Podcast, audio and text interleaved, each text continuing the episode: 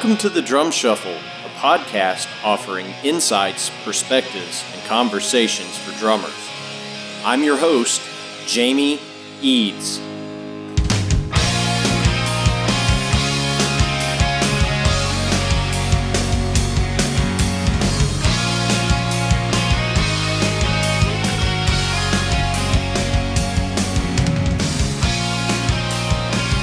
Hey, everybody, welcome to the Drum Shuffle. Jamie Eads joining you as I do each and every week.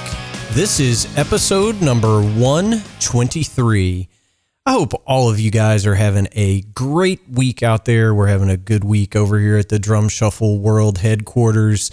Um, have just a wonderful episode today. Uh, we are joined by a friend of the show, the great Steve Barney from over in the UK is going to be joining us uh, right after this message from our sponsor, Los Cabos Drumsticks.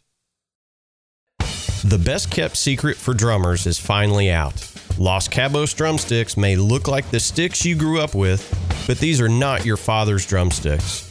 Los Cabos Drumsticks is Canada's number one drumstick brand, and they are coming to a retailer near you.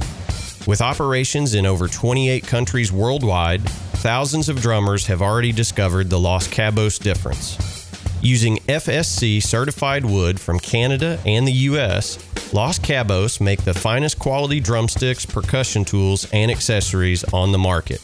The best news Los Cabos Drumsticks offers you a ton of choice. They have 22 individual drumstick models and 14 percussion tools, many of which are available in three different wood types maple, white hickory, and red hickory. Red hickory comes from the center or heart of the hickory tree and has been independently proven to be both stronger and more elastic than white hickory without adding a lot of weight. While most drumstick manufacturers have shunned red hickory, Los Cabos Drumsticks has embraced it, becoming the only established stick brand in the world to offer a full line of red hickory drumsticks. To learn more about Los Cabos Drumsticks, visit them online at loscabosdrumsticks.com, follow them on Facebook, Twitter, or Instagram, and don't forget to ask for Los Cabos Drumsticks at your favorite retailer. Dare to be different. Join the Red Hickory Revolution with Los Cabos Drumsticks. All right, guys and girls, as I mentioned earlier, we're going to be joined today by the great Steve Barney. Um, Steve first appeared on my radar back in 2003, I want to say. Um, he did a record with Jeff Beck, and I was unfamiliar with his name. And of course, everybody knows Jeff Beck has played with just a, a who's who in the drumming world. Uh, so I started researching a little bit more about Steve back in those years, and he's just worked with everybody. Uh, Mike and the Mechanics, the great Mike Rutherford. Um, Anastacia has been his gig recently uh, for for several years. Uh, he worked with the great Annie Lennox, of course, Jeff Beck. Um, and Steve and I have been following each other on social media for quite some time. And I reached out to him and said, Hey, man, let's do an episode of the Drum Shuffle. And he was so gracious with his time and said, Yeah, of course, let's do it. And we had just a wonderful conversation. Um, and I know that you're going to get a lot out of this. And you couldn't ask to talk to a nicer guy than Steve. So please help me welcome to the Drum Shuffle, Steve Barney. Hey, good afternoon, Steve. How are you, brother? I am very, very well. Thank you very much for calling me. Oh no, man! Thank you for taking the time to come on the drum shuffle. We really appreciate it. Uh, you know, as we were kind of talking, uh, you know, when I first called, you know, we, we're glad that you're taking the time to do it. Um, how are things over in the UK? Everybody doing well? Listen, man, my family and my friends, we're all kind of well. Everyone's keeping safe, and obviously, it's a it's a challenging time to uh, to put it kind of simply. Um, but it's uh, yeah, ultimately we're we're just looking after ourselves and being safe and and being kind of mindful of each other and mindful of what we do and and also hopeful man of, of getting back out there hitting some drums for a really loud PA and making people sing again you know yeah man no doubt I mean uh, as we say here in the American South from your lips to God's ears you know we're all anxiously awaiting that coming back. And as we're, you know, recording this interview, it's the first part of 2021. And, you know, we've got, you know, vaccinations out there now. And, and you know, we're all hopeful that by the end of this year, there's going to be some return to normalcy for us musicians to get out there and do some shows, you know? Absolutely, man. We, uh, I ain't gonna lie, man. I miss it massively, as I'm sure millions of people do around the world. And uh, well, there's many points of view on what's going on. I know how I feel about it, and I'm going to act accordingly with that. And and I'm just ready to kind of go back out there and entertain people as and when we can. You know. Absolutely, and you know, I mean, the sooner the better because we're all oh, missing yeah. it. You know, music yeah, is. Man is such a healing force in the world and and you know um, we need more of it. That's all i'm gonna yeah. say you know so, yeah man. Amen to that. Yeah for sure. Well you know steve as is kind of the tradition here on the drum shuffle we we like to start at the beginning of your career and and you know what got you into drumming in the first place. Now i know that you know, kind of that seminal moment for you was going to a Genesis concert as a youngster. Um, what do you remember about that? And what was it about, you know, the great Phil Collins and Chester Thompson that made you say that night, this is what I want to do? Well, I was already kind of showing an interest in playing drums at that age. And and Genesis came through um, a local kind of seaside town to Norwich in Norfolk, where I live, a place called Great Yarmouth. And my uncle, my uncle Roger, had to camp all night to get tickets because it was long before, you know, you could order tickets online or Ticketmaster and, or whoever, you know. Yeah. So he was there with a flask of coffee and a sleeping bag and kind of a frozen frozen nostrils in the street, kind of trying to get tickets. So even as a young kind of person that I was at the time, the fact that he got those tickets, I already knew, even though I didn't know that much about Genesis at all, because, like I say, I was only um, nine years old. That I knew that it was, almost like the golden ticket from Charlie and the Chocolate Factory. the fact that he'd got three of these golden Genesis tickets to see this band that my dad and my uncle was so excited to see. So yeah, I mean, we went and it was a small I say small, like for Genesis, who were like an arena, uh, arena band at the time, for them to be doing a theatre tour of the UK was a big deal.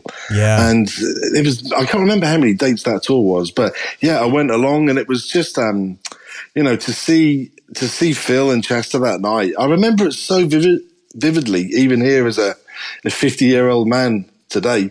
It was just an incredible kind of sight and sound. And, you know, I was just blown away by what I remember was the energy and the precision and the power yeah. from the PA. I remember the smell of alcohol on old man's beards next door to me with leather, with leather jackets on. But ultimately, all joking aside, which I do a lot, um, there was something special that happened that night that I was almost kind of, it was religious for me. Yeah. I've, um, you know, I'm not necessarily a religious guy, but I felt I was in church that night and something about seeing that band and in particular Phil Collins drumming and the way he played with such authority in and Chester um, was just really special. And they just became my favourite band and a band that I saw many, many times during the 80s, you know, and early 90s. Yeah, for sure, man. Well, so I mean, I know that was kind of that moment for you, and everybody has the the you know what I call the aha moment, you know, where mm-hmm. it's it's. Yeah you know, your future is written in that moment. I'm going to do this kind of thing. Mm. Um, did you immediately, uh, you know, start asking for drums and, and did you do any sort of formal school education around the instrument or was it more of a, Hey, buy me a, a, a snare drum and I'm going to figure this out sort of path? So gradually, I think I think it was so lucky that my father definitely noticed that there was a strong interest for me. And he didn't push me at all. He just kind of he enthused me, really, you know. And whether it be listening to his record collection, which was often blasting in the house, you know, bands like Genesis, obviously, but Pink Floyd and Zeppelin and Rainbow and Deep Purple, and you know, just obviously all those bands have got great drummers. So I was always in an environment where my dad was playing music and I would often play along to stuff with biscuit tins, you know, just anything I could on furniture and stuff. But eventually, yeah, we did get sort of some drums handed down and it, is kind of um, when I say handed down, you know, from family, friends or something. I remember this old kind of UK Salvation Army drum kit that I think my dad's uncle Harry owned, and it was just a snare drum and a hi hat and a bass drum, and that was it. But that was kind of all you needed, and kind of all you need really to get the groove going, isn't it? And Yeah. um, and I guess I kind of started with that, and then my dad definitely coming out out of the other side of seeing Genesis knew that there was a big thing for me. Yeah, and I did have I did have drum lessons. There was a, a local drummer called Slim Harris who taught me to play, and I was with him for about four years. And it was a mixture of having lessons with him, but also playing playing records. You know, so playing along to records in my in my bedroom as a kid. There was no there was no YouTube. There was no kind of regular TV shows or DVDs that you could rewind and watch it over and over again. There was just I used to immerse myself with the headphones and playing along to my favorite albums, trying to mimic my favorite drum grooves or my favorite drum songs. You know, Yeah. mainly that being mainly that being Genesis. I would especially remember an album called Seconds Out by Genesis that I think Bill Bruford is on as well, as well as Chester. And then there was a great live record called Three Sides Live, and I would just I would just play along to it the best I could. And whenever the crowd kind of cheered at the end of the song, I would kind of in my mind imagine that it might be for me one day, you know. yeah. Well, you But, know, um, it's a very similar path that I took. You know, I mean, I, I never really pursued the formal lessons, but you know, when people ask me now, you know, hey, I want to learn to play drums. What do I do? And you, know, it's hard for uh, the younger generation to understand a time before the internet, you know, or Mm, yeah. before YouTube or whatever. But I tell everybody, just find your favorite record, you know, CD, MP3, whatever it is, play along to it. You will you will develop a great sense of time and you'll you'll understand what works and what doesn't. I think that's a great way to learn. I think so, mate. And I just, um, you know, it gave me the freedom just to express myself. You know, I definitely was in a, a household where we didn't live in a big home and we were in what's called like a semi detached house. So we did have a neighbor one side. I think I think it was an older woman who, bless her, it probably wasn't the greatest the greatest noise coming through. Do you know what I mean? And um, she was very forgiving to a point, although she did eventually move. I do remember that. But my dad and, and my mum, they were never the type of people to bang on the door going, "You need to turn that down." They never, you know. I'm so lucky in the in what we might we might think is the traditional thing that parents will tell their kids to kind of keep the noise down or Yeah. Listen, you want to think about getting a real job. My dad has never done that. You know, he's in, he's been quite the opposite. I mean, I remember when I did leave school, and for a short time, I got a job in a in a men's clothes shop. My dad was really disappointed. he was really sad. I mean, I was like, Dad, I've got a job, and like he never fell out with me over it, but he was. There was a there was a look in his eye that was like, really, you know. I think he thought and felt that if he had had half the talent that I was showing at that age, that he would have run run with it, you know, and and followed his dream. And I don't think, in looking back, he was right. He wanted me to fulfil the opportunities that lay ahead if I wanted them, you know. And thankfully, he was right, you know. Yeah. Well, I mean, having that support system is so important. And, you know, we, we've had that conversation on this show a lot of times, and that is oftentimes people discount art. And that is, you know, if a youngster is saying, hey, I want to pursue a career in the arts, um, you know, beauty being in the eye of the beholder, or or good artistic merit in the eye of the beholder. Yes, um, and a lot of people always talk about Plan B. You should have something to fall back on, but having a dad that's saying, "Hey, Steve, you're talented. You need to really chase this thing. Do do your thing." That's an amazing mm. blessing to have that coming from your parents. Really, I mean, my dad, and I'm not going to swear because I don't think your show is that type of show, but he Oh was no, like, no, no! Say whatever B. you want on this show, brother. You, this, you say Oh, really? whatever you Okay. want. In that case, my dad was like, fuck plan B. he was like, fuck, fuck plan B, fuck plan C, and fuck plan D. You've got to make plan A work. And whether that is the right thing to do in life, but he was, you know, he was like, and I, and I respect and definitely understand people that might want to go and have different options. But there is something to be said in life for running with plan A only, and that is the only option. You know, and I'm not saying that people, I wouldn't never, um, you know, look down upon anyone that say plays drums and has to take up a second or third job. I really wouldn't be. I'm not that type of person. But if if you're able to run with Plan A, then then that's a great option as well. I think for your life.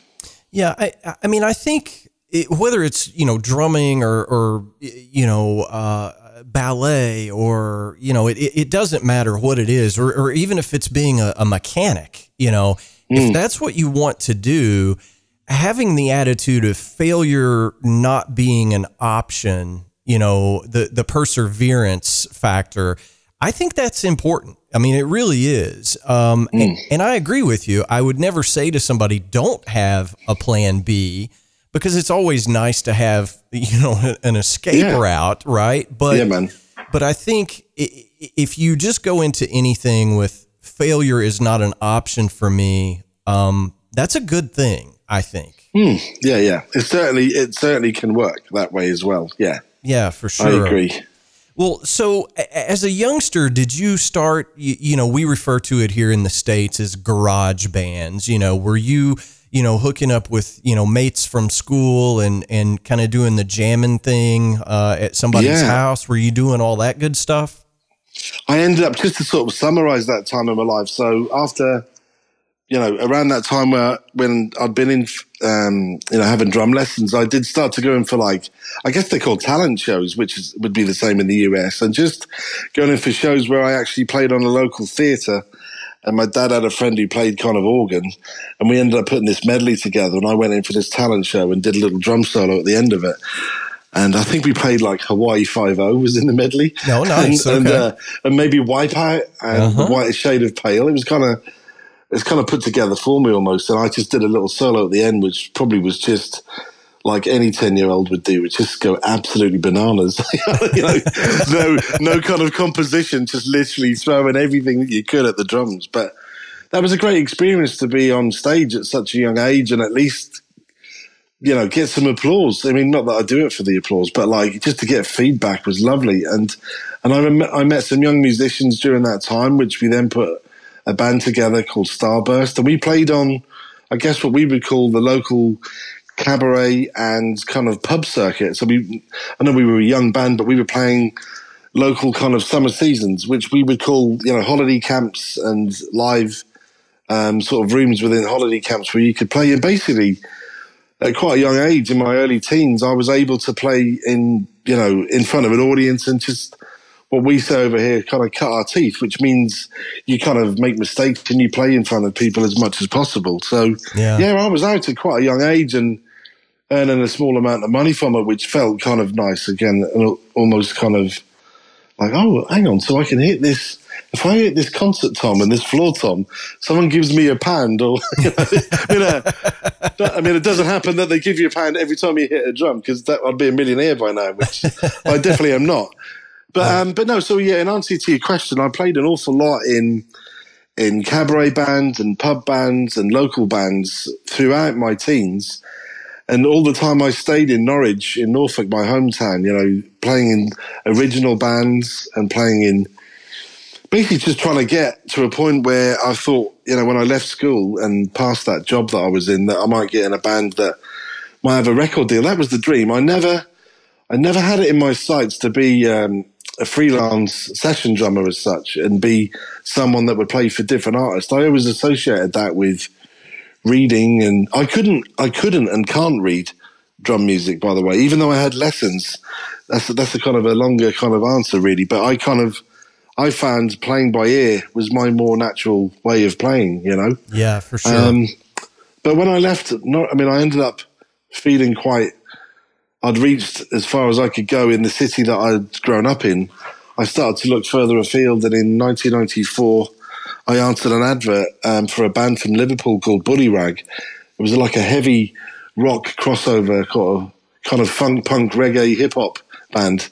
A bit like a, a bit like if you remember a band called Fishbone. Do oh, you remember sure. Fishbone? Yeah, absolutely. So Fishbone and the early Chili Peppers and the energy of that early 90s kind of alternative rock. And this Liverpool band had that in kind of a great kind of um, way. And I kind of heard their demo and I kind of moved up to Liverpool within two weeks and took a real leap of faith. And that was, um, yeah, that was in 1994. And here I am, you know, 2001, and I'm still in Liverpool. So it kind of worked out, you know? Yeah, for sure. Well, and I know that that band, um, you know, I know you guys ha- had signed with a label, and at some point, you know, you you stopped that relationship with the label, and that kind of opened up the world that you live in now of being, you know, sort of a session guy or, you know, a hired gun sort of guy playing with many different artists. Um, mm-hmm. And, I, you know, I, I, say this all the time um, because, you know, my situation is I never really left the the band that I played in that that almost made it right. We we have mm. maintained a, a working relationship for you know, 30 plus years. Um, but there are huge periods of inactivity, and I fill those periods of inactivity doing session work. And much like you, I don't read, um, I'm self taught.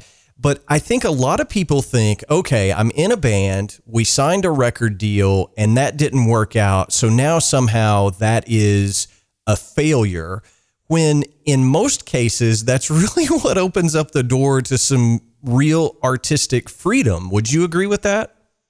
Absolutely. I mean, the, my time in Bullyrag was not um, was not restrictive, and it was a great it was a great learning curve. They were very very strong characters as musicians and as as human beings, you know. And Norwich, from where I'm from originally, compared to Liverpool, is a very, very different city. So moving to Liverpool is quite an edgy city, and the personalities of people here is quite edgy. So I had to kind of grow up, to be honest with you. and musically, the guys at Bullyrag were incredible. They were great musicians, so it was a real schooling for me. But yeah, when when we when we made the one and only album which we made, and we did get a record deal, so to me, that was success that some people have never had. I was lucky to get a record deal, and we toured, and you know, a lot for about two years with that band. You know, opening for lots of really big name artists. But sadly, it didn't happen like we hoped it would. You know, and when the band did disband and we broke up, um, yeah, it was a kind of I was lost for a little while. I don't mind admitting it. I was kind of when you put all your eggs, I mean, talking about plan A, that was my plan A, was being in a band. Mm-hmm. And I never thought about being a session guy, but coming out of it, you know, again, you know, you kind of look at who you've met and people that you've hung out with in that time. And because we were in different studios and different settings, I was meeting a lot of people that could, I guess, when I came out of the band, realized could be quite beneficial to me as a freelancer if they would give me an opportunity to show that. And that doesn't happen overnight because often when people know of you as being a band drummer and you're asking about session work, they don't see you as that guy because one, you don't have any track record as being someone that's done that. So at some point, really, we need someone to give us a, just just trial us out, you know, take a chance on us, really. And thankfully, I did have a couple of guys that did give me those opportunities when Bullyrag broke up. I mean, there was a producer I'd met called um, Andy Wright. He was quite famous for working with a band called Simply Red over here, yeah. amongst many others, and a guy called Al Stone. And they gave me um, an opportunity to work with this up and coming singer who sadly the album never came out, but the but the session guys that played on it were all pretty established, and I was kind of the uh, I was kind of like the odd man in the room, because no one knew me, you know. But yeah. hopefully, my drummer did the job, you know. And it wasn't sort of long after that that I um I got my first kind of freelance pop gig, really. With a there was a girl pop group that was pretty big in Liverpool called Atomic Kitten. Um, you know, it was it was it was pop music, you know, in a very far left field from where I'd been in this rock band, alternative rock band, Bullyrag. But that kind of put me on. Um, that put me on a TV show in the UK called Top of the Pops, which you may or may not have heard of. Oh, sure. It was very, yeah. very, very popular show for us here, and it's almost kind of like we kind of joke as a musician. You know, if you play on played on Top of the Pops, you've made it. You know, so I got to do that with the girls, and not long after that, they brought in a musical director to help put their tour together. And, and, what I found out later on is that musical directors usually come into a, a job bringing in their own musicians. But on this one occasion, this guy that I met called Mike Stevens gave me an opportunity to kind of hear what I was like, and thankfully kept me on for that particular tour. Yeah. And um, that was that was a, that was a great learning curve for me, you know, Jamie. I was I was there with a click track and playing, you know, pop songs, you know, but it was a lot lot more involved than I thought. I you know, just because something you you say the word pop, certain people might think that doesn't involve any great musicianship, but it takes a particular headspace to to um, learn and, and copy kind of songs off a record and, and replicate them on a live stage. Well, yeah, um, and and you know, as you mentioned, playing along with a click, and you know, mm. there's a lot of choreography with lights and videos, and you know, yeah. samples, and it, I mean, it it's a very involved kind of gig, and one that you know, quite frankly, I don't know that I could pull off, you know, without a lot of work, but you know, I'm assuming that that gig opened up a lot more doors for you. And, you know, I think we're getting ready to get into the, you know, the meat of your career, if you will, because we are, we are, man. Yeah. you know, that led to some other pretty, uh, you know, how do I say it? Astounding opportunities, right? Yeah, man. I mean, coming off the Atomic Kitten gig, I got a call from Andy Wright, the guy that I'd spoke about just before who'd checked me out playing with that artist, and he phoned me and said, "Hey, Steve, how you doing?" I said, "Great. I've just wrapped up this first um, pop tour I've done with Atomic Kitten." He's like, "Oh, great." He said, "Funnily enough, I'm going to be working on their next single." I said, "Oh, wow, that's small world, Andy." He says, "But I'm not ringing about that. I'm ringing about to let you know I'm working on a new album with an artist that I think it'd be great to play." You know, on some tracks for in the studio. I said, "Oh, great stuff, Andy." Presuming that he was going to say it was an up and coming new artist or someone that had just been signed or something that he had that he thought I'd be right for. But it turns out, um, well, he said, Do you remember I did Jeff Beck's last album? I said, Yeah, great. Incredible record, yeah. Thinking that he was going to say that there was somebody involved in that album that we were going to be doing a session for. And he said. He said, Yes, yeah, so this is, this is for Jeff's new album. I said, What? He said, "No, I want you to play on Jeff Beck's new album." I was like, "Wow, are you kidding me?" he said, "Mate, you'd be perfect for it." And immediately, like yourself and every drummer or musician that would be listening, we all know the list of incredible names that we've all been influenced and champ. You know, we we all look up to, especially drummers with Jeff. Is the the who's who from Vinny to kind of Terry Bozzio to Andy Gangadeen to Simon Phillips to Narada Michael Walden. I could go on forever. Yeah. And then he's ringing me, Steve Barney from Norwich, to play, you know. but he said, listen, before you talk yourself down, he said, this album is not a fusion rock album. This is a very modern sound and kind of almost from a rhythm um, rhythm point of view would be more like the prodigy and chemicals and big heavy funky kind of hip hop loops and he says hearing how you played with bullyrag this is exactly what is needed for the album so I took my drums down there.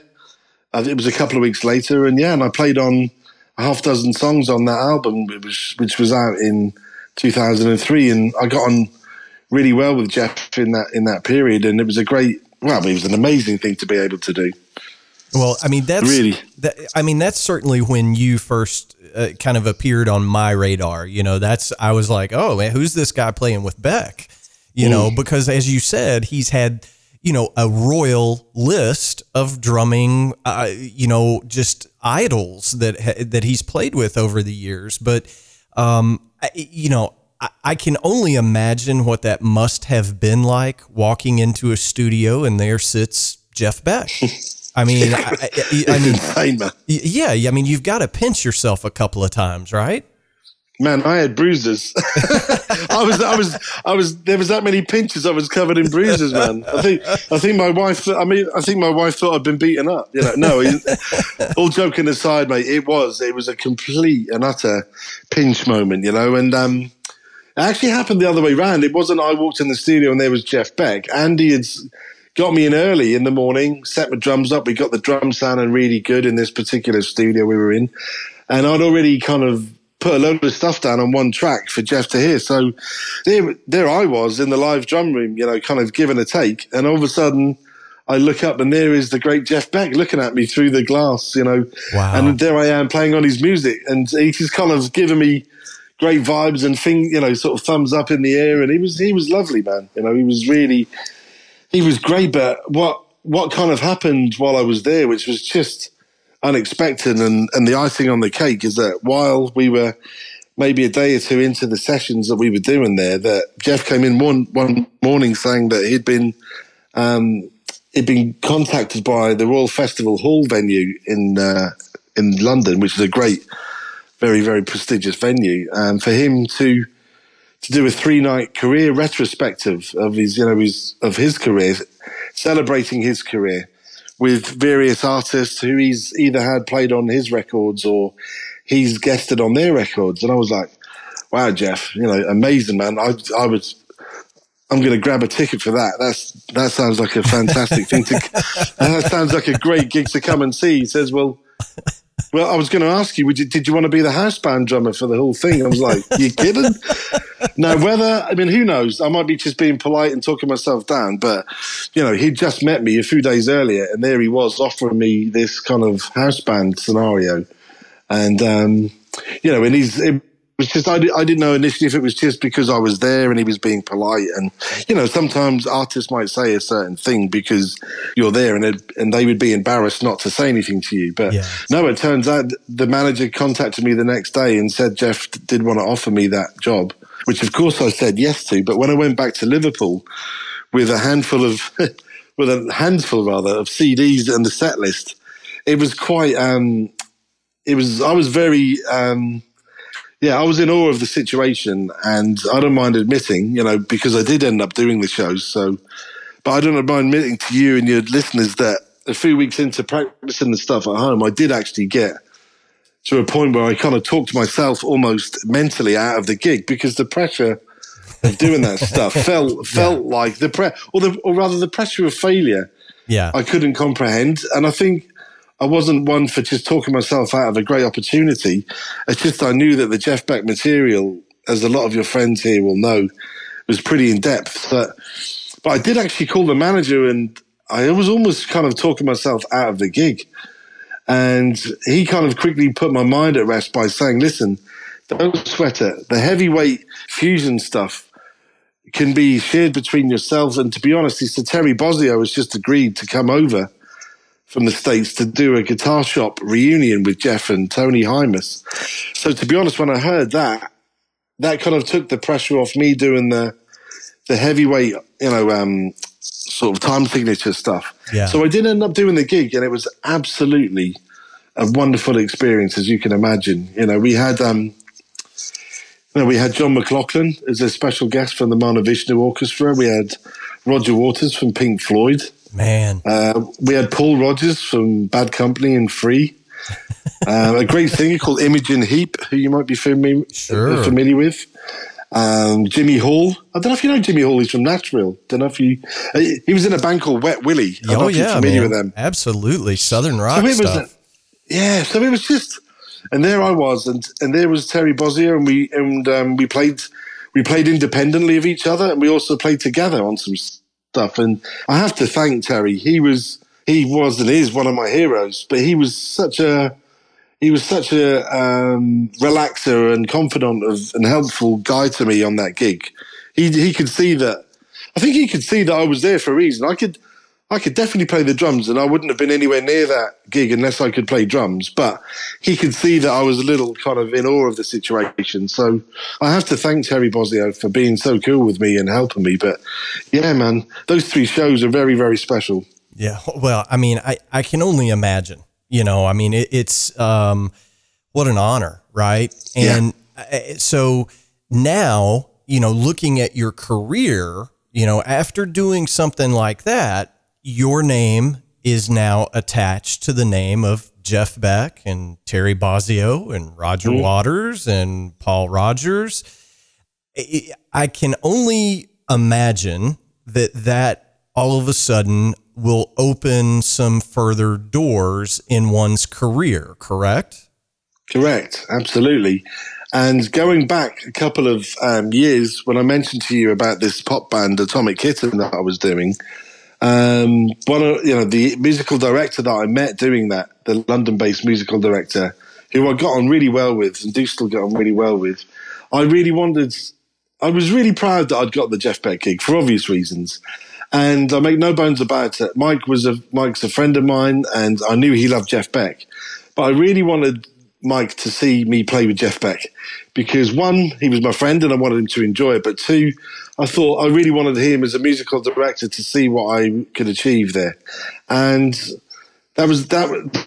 And that, in uh, retrospect, looking back, that was the right thing for me to do because six months after those Jeff Beck shows, Mike called me out of the blue, you know, and says, "Hey, um, I've been I've been put forward to, to musical, musically direct a, a, gig with a new artist." And I said, oh, "Sorry, he didn't say new artist. He said a new gig for a, a new tour for an artist." I said, "Oh, great. Who's that?" And he said, uh, "Annie Lennox from the Eurythmics." I was like, "Wow!" And he says, "Mate, I saw." He said, "I saw you. I sat there and watched you playing with Jeff Beck, and I really think you'd be great for this Annie tour." And I was like, "Wow, Mike, that would be." That would be so, you know, be such an honour because Annie's one of my favourite voices as I'm sure I'm sure she is for all of your listeners. She's such a such an icon, you know what I mean, for all the work she did with the Eurythmics with Dave Stewart and solo. So so there I was. I was I was put forward to Annie's first ever solo tour, which was in 2003, and there wasn't an audition. I had to just go around to Annie's house with Mike and um, and meet her, and we we listened to her album, and um, she sort of talked through some of the tracks, and she asked me what I'd, you know my she wasn't too. She sort of didn't ask me about my drumming or anything, but she's interested what I'd been doing most recently. And of course, I could say I'd just done some shows with Jeff Beck and played on Jeff Beck's new album. So that carried some weight. I mean, with no disrespect to Atomic Kitten, was a great pop band, but that would not have had the same impact if I would have said those words to her. You know, so right, you, right. You, you're absolutely right. The fact that I could say and share with her that I'd done the Jeff Beck stuff really did hold me in in kind of more rock royalty well, sure. kind of uh, way. Sure, and you know, I th- I think the most interesting thing about that when you said there wasn't really an audition, I had to go to Annie's house and and talk to her. Um, we talk about this on this show all the time. It's not necessarily about your drumming ability. It's about the ability to live with other humans for the next 10 months in a very confined space. And, mm-hmm. you know, I'm going to go out on a limb and say that Annie Lennox had been told, hey, Steve's your guy. He's a great drummer. He's going to be fine. She wanted to make sure she could live with you during that tour. That is every bit as important as your drumming ability. Yes? If yes, if not more so than the drumming, I think it's a given. If your name has been put in the hat that you can play drums, you can sing, you can play guitar, that's a given that you're that that's come to her. But but you're absolutely right. She would have been around and toured a lot at that point, and and I guess she wanted to just see you, you know, like face to face and get a vibe for you because people are very intuitive about whether they like you straight away or not. I mean, interestingly enough, I remember saying goodbye to her and uh, funnily enough, I was going to the NAMM show the next day. So Mike kind of dropped me off at Heathrow Airport. And as we drove to the airport, he says, I don't, I don't know what to make of that. I said, What do you mean? He says, I couldn't tell if she loved you or hated you. and it wasn't confusing. Maybe, maybe, uh, what he meant, I don't think hate was kind of meant by that, but I think what he meant was that he couldn't read if it was a given that she absolutely loved me or didn't or whatever. But, but then while I was over at the uh, NAMM show, Mike did actually call me from the UK and tell me that I'd got the job. So that I remember that as well being so over the moon with that phone call to say I'd been given the the Annie Lennox kind of gig. You know, so you know her music covers so many bases musically and. The whole thing is just driven by that wonderful vocal that she has, you know. Yeah, for sure. Um, no, but that really was one of my favorite, if not favorite, you know, tours. Sorry, artists that I've worked with. I, I've done four tours with Annie, and it's it's been such a mem- memorable thing to look back upon. You know, I mean, she doesn't tour anymore, um, but the stuff we did was was so kind of heavy for me to remember that I'll for, I'll be forever in well Mike's debt for calling me for it, and Annie's for for, liking me. You know. Yeah, for sure, man. Well, I mean, eh, so you know, you. Eh, Jeff Beck, Annie Lennox. I mean, you've got two of the the biggest names in the history of British music on your resume. And, mm-hmm. um, you know, obviously now that you have those two names on your resume, you, you know, I would view Steve Barney as an A-list session drummer now, right? And I, you know, I know that you've, you know, recently have been doing a lot of stuff with Anastacia. Um, you That's know, right, yeah. Which, uh, you know, it, just an amazing artist as well. But you've mm-hmm. al- you've also got Mike and the Mechanics, you know, on your resume, Mike Rutherford, which mm-hmm. kind of puts a nice bow on that whole Genesis thing, doesn't it? Oh man, can you imagine how I felt when I got the call to do the Mike Rutherford, uh, Mike and the Mechanics tour? That was actually in 2017, so we're fast forwarding quite a bit. But yeah, that was that was through Gary Wallace, who's been Mike and the Mechanics' drummer for about 25 years, and he still is. So Gary was, um, I think there was a slight double booking um, of Tom Jones that he he also plays drums and is the musical director for Tom Jones. But um, yeah, Gary couldn't do this Mike and the Mechanics tour, and had, had seen me play with Anastacia in London. I think in late 2016, and and really liked my drumming. And and again, Mike was looking for someone to dep Gary. He'd had two great drummers that had Gary in the past, uh, but I think for whatever reason, he wanted to try something else again. And um, yeah, Gary put my name forward, so I didn't have an audition with Mike. It was under the recommendation of Gary Wallace, which which I have to thank Gary for that, you know. Um, but that was a great experience, and I have to say, you know, it took me a while to kind of get out of my own way, um, if you know what I mean, because I was. I couldn't, I, you know, I couldn't hide the fact. It, I didn't have to hide the fact, but I couldn't the fact that Mike was there on the stage that night in, in Great Yarmouth in 1980. Yeah. And there I was in 2016 or so 17 in a rehearsal room with him. It took me a couple of, you know, I guess it took me a good week or two to truly not look at him without the kind of fan in my eye, you know what I mean? But I was there for a reason and, and I'm really proud of the way I played with him and they were, they, they were great songs and we played a few Genesis songs, which was just lovely, you know? Um, so that was a really nice, yeah, you're absolutely right. That was a nice bow on that whole Genesis story thing, you know. And going back to Anastacia, man, I mean, I've been with her since 2009. So of all the artists that I've been fortunate enough to play with, Anastacia is the person I've probably done the most shows with out of everybody. Yeah, and uh, you know, I think that's a probably a, a you know. A, an interesting angle to take on this. An artist like Anastacia, um, you know, you have been with her for quite some time. Um, what is the I, I, I want to make sure I ask this question the proper way and it doesn't seem insensitive, but yeah, man. what is the process like? You know, so I, you know, she puts out a record, right? Hmm. And you guys go do a tour. She is not an artist that immediately goes back into the studio to do the next record. There is, True. you know, there's typically a cycle to it. So, yeah. When you wrap up with Anastacia after your first tour and you, you don't really know what's coming next, you know, do you sit at home waiting for the phone to ring for that next process to begin, or do you go do other things?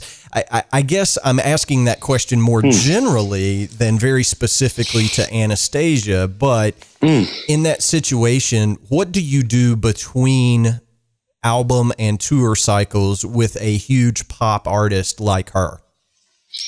Well, I guess I mean you just you do two things. You so one, one thing is that for any any um, self-employed musician, you need to be careful with your funds and not do the end of a tour, go and blow all your money and actually have nothing to live on. So I know you didn't ask that question, but it is connected to what you're asking. Yeah. Is that we have to be careful financially, and not, that's not taught to you as a as a musician. You need to be careful and not come home and blow everything that you've earned. You know, so there's been a mixture of things with her that you keep your ear to the ground with her and, and a management about when it's likely to be another cycle. I mean, after her first tour that I did with her, I then started playing with a boy band in the UK called The Wanted, who I did a theatre tour with. And very quickly, like pop kind of boy bands can do. I ended up, they ended up getting pretty big, and within a kind of year, eighteen month cycle, we were playing an arena tour in the UK, and I did for a short time because there was way more work with the boy band than there was with her with Anastacia.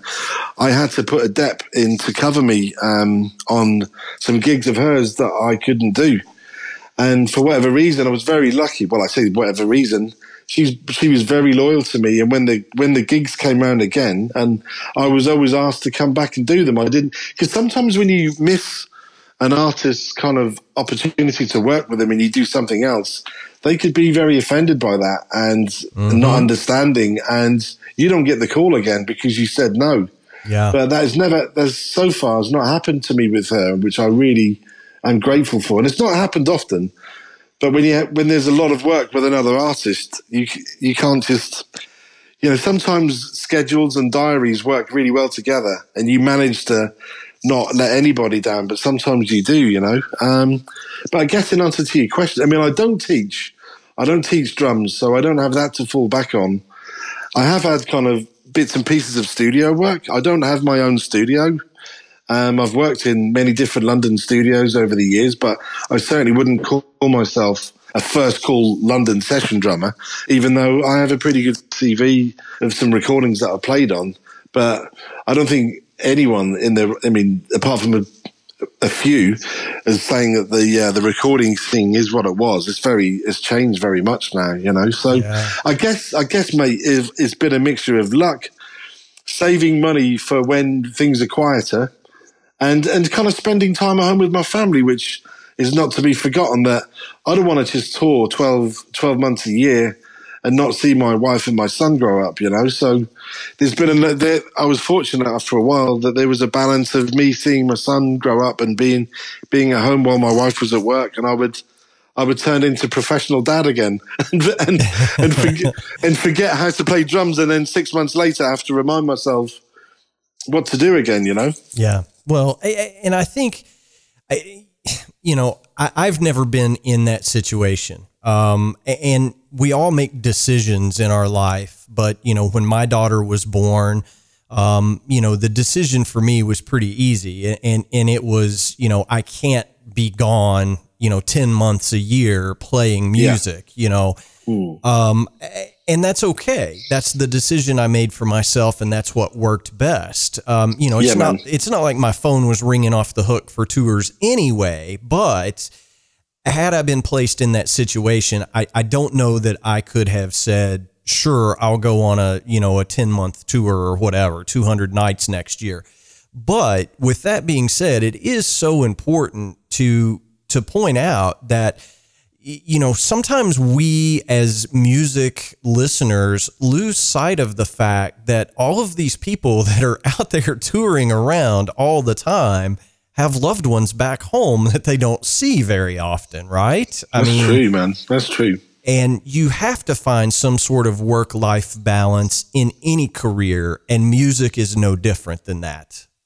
Absolutely. And I think, unfortunately, some people don't find the balance because through no fault of their own, that being a self-employed freelance world that is always reliant on saying yes when the phone rings that many of us are scared to say no to a job unless you're in a financial position to do so you know so a lot of people if they do get a tour and they're promising their families to come home and then another tour was being kindly offered they're almost scared to say no financially and no um, you know, as their um, as a sort of a career path. But so there is, I think, unfortunately, some families don't kind of make it when people are constantly on the road. You know, so I've always, I'm, I'm, and I'm certainly not perfect in that world. And you know, um, I've I've always tried to strike a balance. I've got a very understanding wife, to, say the least, and she's been very supportive of what I do. And and um, yeah, we've just done our best to try and find a balance with it all. You know. Yeah, it's. It, I mean, it's it's a difficult thing for a lot of folks, and it's not just musicians. I mean, you you could be an architect, or you know, I mean, I don't know, a graphic designer, a, a mechanic, yeah, you know, whatever.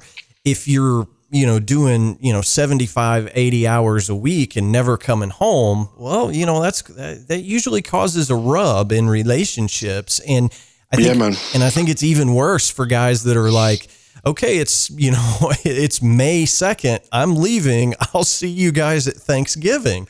Man, that's that's hard, right? That is hard. Yeah, absolutely. And it's down to it's down to lots of things. I guess it's down to your partner being okay with it first and foremost. You know, I mean, if that's not if he or she's not going to be okay with it, then that's going to be a tricky situation. But I, I can only speak for myself, and I've been very lucky that we've sort of managed to find the balance, albeit not perfect all the time, you know. But I guess we have you know, found a balance, and it's not like I mean, the thing is, when someone like you is kind enough to ring me and we talk about my career, it, it can because we're putting kindly all the kind of career highlights I've done together.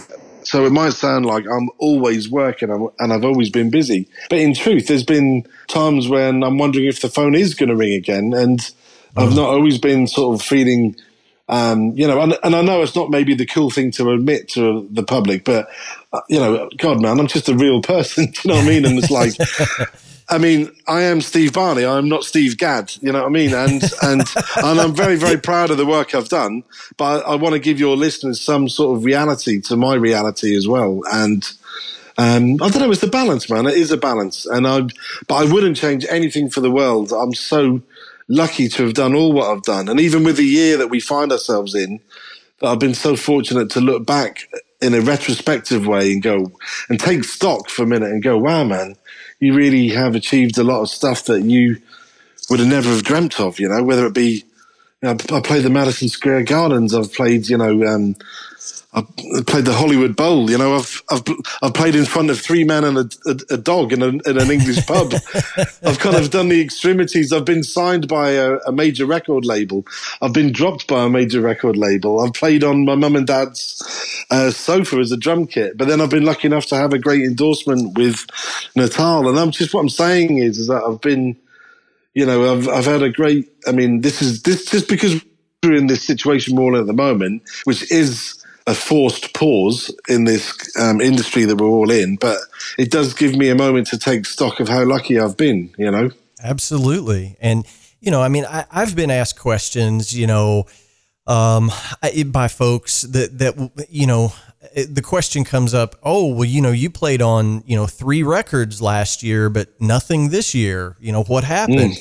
Well, you know, maybe I did play on three records this year that all got buried, you know, Yeah. that, that never hmm. got released. I mean, so I, there are so many things that go into the optics of how busy we all are, right? And hmm. and what Yeah. we've done.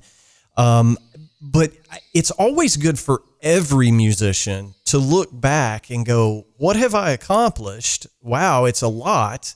what do I still want to accomplish? And then you figure out mm-hmm. how to work towards those goals. So, you know, uh, to put you on the spot here, um, you know, COVID be damned, but you know, what's next for Steve Barney? You know, what what is left for you to do? I would love to continue doing the live work that I've been doing, you know, and when touring can return in whatever form that is going to be, I'd like to think that I'm going to be out there with my drums doing it. That is my plan, and that is my intention. I would, as far as what what else would Steve Barney like to do? I'm focusing in on my family and not on my career. Although it is actually connected, I've I would really like to move home. We were me and my wife and my son want to move to somewhere slightly bigger as a family to have one a bigger family home f- for us as a family. But equally, I would love to have, and I've always dreamt of having a drum space where I can actually, you know, at the back or you know, as an extension on the house, have the ability to to one practice drums and keep my hand in regularly, and also, you know, at some point have a home studio which I can offer my services from because I don't have that option at the moment, and I know lots of guys and girls in the world do. Um, so that's something that I would like to do, but at the moment I don't have that ability. But that is, you know, that is my that's my goal and that is my dream. That in this kind of next year that we're in, that I hope within the next twelve months that I would have moved kind of home into a bigger family home.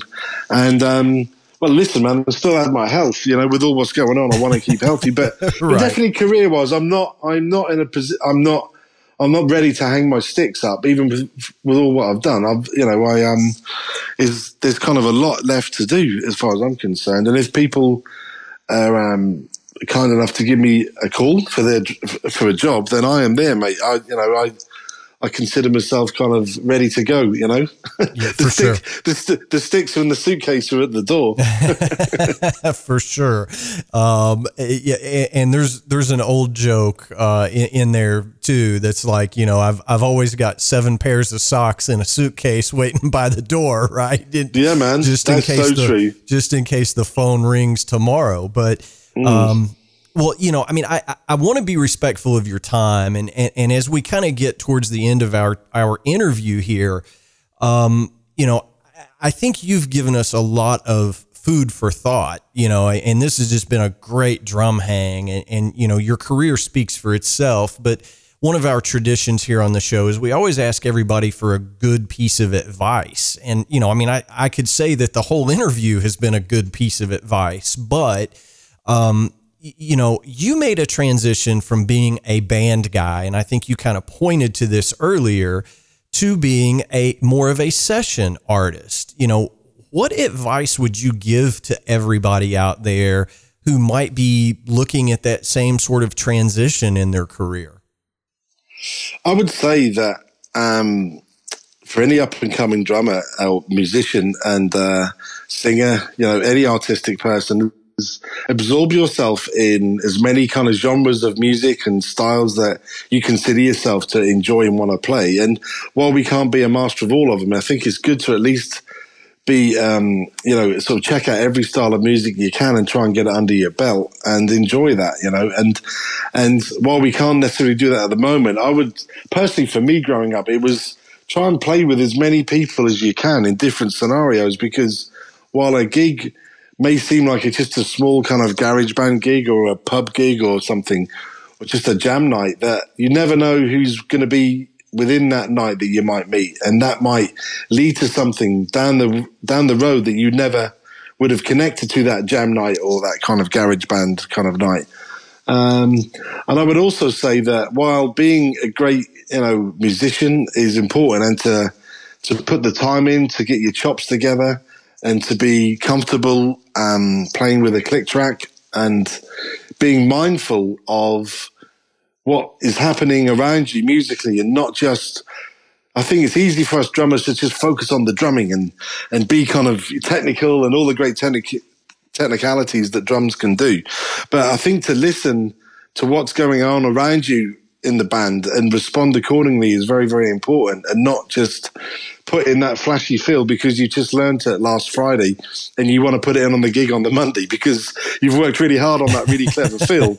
But actually, the song that you're playing has got nothing to do with that drum fill that you think is really clever. So what I'm trying to say is is be be respectful to the music and the musicians that you're playing with and and aside from the music, if you're fortunate enough to get on the road and touring or you know traveling with other musicians is that be mindful of other people's time and space? Because when you're off stage you're obviously you're just human beings hanging out in a, a tour bus or a hotel or a airport together or backstage. And you have to be mindful of each other's personalities and feelings. You don't know what people are going through whether they're missing family members or there's been a bereavement or they're just feeling sad or they're happy or they're drunk or they've taken drugs. so what I'm saying is, I think you just have to be mindful of everything that's going on around you, and best as best as you can. I think try and bring a bit of humor and happiness into the working situation that you find yourself in. That and that doesn't mean be a clown like I am. Um, I think I think if people can smile and have a joke, then you they will relax and you can bring out the best in people. But I guess what I'm trying to say is is just be mindful of people around you and enjoy what you do and realize that if you're lucky enough to get an opportunity that you don't kind of um you don't kind of miss that opportunity and you you just do your best man you know that's all you can do do your best yeah. Enjoy life. yeah, man. That's uh, that's that's the juice right there, Steve. I mean, it really is. I mean, it's it's what makes the world go round. And you know, I, I've said I don't know how many times on this show. You know, musically, it, oftentimes it isn't about the notes you play; it's about the notes you don't play, right? Mm. And, and knowing, you know knowing when the when the painting needs a little bit of orange paint and when it doesn't, right? I mean, that's the analogy I use. And the second part of that is don't be a dick. You know, Absolutely. If, if you Yeah. can just be a good human being and make the surroundings better for people, um, you're going to continually work in the business if you get that opportunity. And I, you know, I don't want to put words in your mouth, but if you had been a miserable human being and overplayed, you know, horribly on the Annie Lennox tour, or uh, you know, even even going back to to like Atomic Kitten or the Sugababes or or whatever the case may be, any of those gigs, if you had overplayed and been a terrible human being on the tour, you would have ceased working. Mm-hmm. That's true. That's that's a fact, and That's true, man. the the fact that you're such a joyous human being and giving of your time and um, you know having a lighthearted streak it has kept you busy for many many years and it will for many years to come I sincerely hope so, and thank you for saying that. Thank you. yeah for sure man well listen uh, steve this has been such a great hang we've got to do this again you, you're Please. you're more than welcome on this show anytime but you know Thanks, man. godspeed on on this pandemic ending soon for all of Yes. us but Yeah, man. you know when that next chapter opens up for you and you know what that's going to be whether it's with Anastacia or, or another artist drop us a line and let us know and we'll get you on here to talk about it i would love that Oh man, I would love to do that, and I would definitely keep in touch. and And thank you for reaching out. It's really good to speak to you and to speak to your listeners. And if anyone's got any questions about anything, then feel free to get in touch via yourself or my. Um, I'm kind of on F- Facebook, Instagram, and Twitter. Barney Drums. Anyone can reach out to me, and I'm happy to help and advise anyone on anything. Really, you know. Man, that's that's so generous of you, and uh, that's what's cool about the drumming world is that we're all, you know, it's like this large brotherhood, sisterhood of trying to help one another. We're we're we're not jealous like guitar players, right? I mean, God no, screw them guys. oh, it's so good. I but just- uh, but yeah, everybody reach out to to Steve. He he's a wealth of information and knowledge, and you heard it from from his own mouth. He's happy to advise. So. Um, you know, we, we appreciate that, Steve. We'll have you back anytime, brother. Ah, my pleasure, mate. It's really good to speak to you. Thank you, and keep safe. And uh, yeah, and look out and uh, look out for the next time I call you. Good deal, man. We're looking forward to it. Be safe out there, man. Take care. All right. Bye bye. Bye, Jamie. All right, guys and girls, that's going to wrap up episode 123 of the Drum Shuffle podcast. As always, a sincere thank you to Steve Barney for taking time out of his busy schedule to come on the show. We really did uh, appreciate him doing so. And as he said in the interview, reach out to him. He is a super approachable guy and and just has so much great advice to offer. Uh, and what a, a, an inspirational story, quite frankly. As I do each and every week, I'm going to thank all of you for tuning in. We simply cannot do this show without each and every one of you doing so week in and week out. I sincerely appreciate that. Go ahead and hit the subscribe button on whatever platform you use to listen into the Drum Shuffle podcast. We have some interviews coming up that I promise you are not going to want to miss. Uh, I do have one announcement in that realm. We have confirmed that I will be speaking with the great, the marvelous Benny Greb coming up here in just a few days. So be looking for that episode uh, in February, the great Benny Greb right here on the Drum Shuffle podcast. Uh, as always, we answer every single email that we get here at the Drum Shuffle. Uh, the, the email address for you to use is the Drum Shuffle Podcast at gmail.com. Our web address is the thedrumshuffle.com. And of course, you can find more information about me over at jamieeads.com. You guys take care, stay safe out there, and until next time, may your heads stay strong and your sticks never break. Cheers, everybody.